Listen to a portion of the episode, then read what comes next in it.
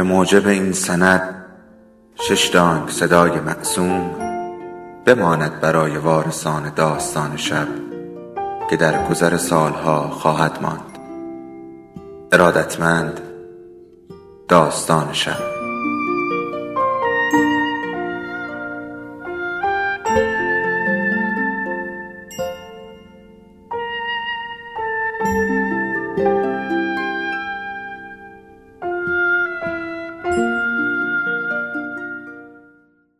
یکی بود یکی نبود. ساعت هشت صبح بود. دو ساعت بود از خواب بیدار شده بودم و سه تا محله را زیر پا گذاشته بودم. و این اولین نفری بود که می‌دیدم. پدر نایب علی. پدر نایب علی اسم نداشت. اسمش همین بود. یک جورهایی مثل پدر پسر شجا بود. ما هیچ کدام نمی‌دانستیم اسمش چیست. خودش را اگر روزگاری می‌خواستیم صدا کنیم حاجی صدا می‌کردیم که در هر قرن یک بار پیش میآمد. و این یک بار را من آن روز صبح جمعه تجربه کردم. پدر نایبلی بودن یک اندوه مضحک بود. پدر یک دیوانه بودن. یک منگل که هیچ آزاری برای دیگران ندارد و سعی می کند که به دیگران کمک هم بکند. اما کسی کمک او را نمیپذیرد. چون او دیوانه است. همین. نایب از آن دیوانه ها بود که حسابی تربیت شده بود. هیچ وقت کثیف نمیگشت و همیشه کت و شلوار میپوشید. طبیعت چیزی بزرگ به او و خانوادهش بدهکار بود و آن هم شعور او برای منفعت طلبی بیش از حدی بود که آدم های عاقل داشتند و اون نداشت و برای همین او یک دیوانه بود و بقیه عاقل. پدر نایب چند سالی بود که نمی‌توانست درست و حسابی راه برود. آن موقعها که پای راه رفتن داشت هر روز صبح شش از خواب بیدار می‌شد و تا اذان مغرب که به خانه می‌رفت شاید حدود 20 بار تا سر کوچه میآمد و روی پله ها می نشست و بعد از چند دقیقه می‌دید که خبری نیست و به خانه برمیگشت. از روزی که دیگر نمی‌توانست راه برود هم خودش رو روی زمین می‌کشید و به سر کوچه می‌رسید. و می‌دید که خبری نیست و دوباره کنخیزان به خانه برمیگشت. اما دلش تاب نمی آورد سیف الله می گفت که یک پسر داشته که همسن نایبلی بوده. شاید یک سال بزرگتر. می گفت نایبلی خیلی زود بعد از برادرش به دنیا می آید برای همین اینطور منگل می شود اسپرمش کامل نبوده. رحم مادرش هنوز جای مناسبی برای پرورش یک جنین نبوده. به هر جهت برادر بزرگتر نایب شش ساله بوده که از خانه بیرون می‌زند و دیگر بر نمیگردد. یکی می‌گوید او را دزدیدند.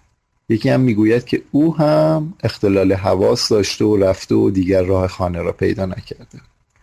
یکی هم می‌گفت که اصلا چنین پسری وجود نداشته. آن پسر توهم بوده. چون هیچ کس از اهالی آن پسر را ندیده بودند. پدر نایبلی اولین ساکن این محله بوده. آن موقع ها یعنی سالهای اول دهه پنجاه کوچه شش متری محمدی معروف به کوچه مراد برقی هنوز وجود نداشته و آن محله ها همه باغ انار بوده. ظاهرا اولین خانه را پدر نایبلی در آن محله ساخته بوده. حتی مراد برقی که وجه تصمیه کوچه وابسته به شهرت بیدلیل او بود هم برادر نایبلی را به یاد نمی آورد به هر جهت سیف الله می‌گفت که پدر نایبلی در انتظار پسر دیگرش هر روز این مسیر را به سختی طی می کند و به این سر کوچه می آید تا شاید پسرش برگردد. گفتم سیف الله خب من چیزی بوده. چون اگر توهم بود یک بار هم به آن سر کوچه می‌رفت. چرا به این سر کوچه کلید کرده؟ گفت خب توهم یعنی همین. وگرنه چه اهمیتی داشت که پسرش از کدام طرف رفته؟ اگر بخواهد برگردد از کوچه پشتی هم امکان برگشتن دارد. تازه اگر تا اینجا بیاید لنگ این صد متر نمیماند. حتما تا خانه را هم می‌تواند برود. این بابا توهم زده. ناکامی تولید نایبلی را در یک موجود خیالی می‌خواد جبران کنه. آن روز صبح ساعت هشت تازه پدر نایبلی را دیدم که رسید سر کوچه. نگاهی به من کرد و گفت کسی را ندیدی از آن طرف بیاید پسری که دیوانه نباشد. گفتم نه من کسی رو ندیدم که دیوانه نباشه. یعنی اصلا کسی رو ندیدم حاجی. و بعد مثل سیزیوف نگاه کرد به عقب.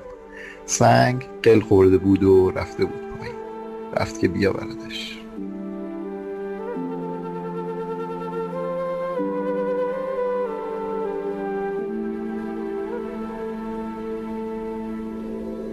داستان شب بهانه است.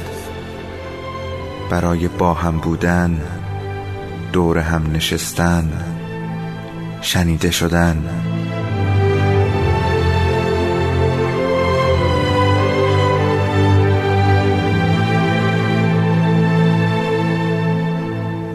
صدای افسانه ها رو میشنویم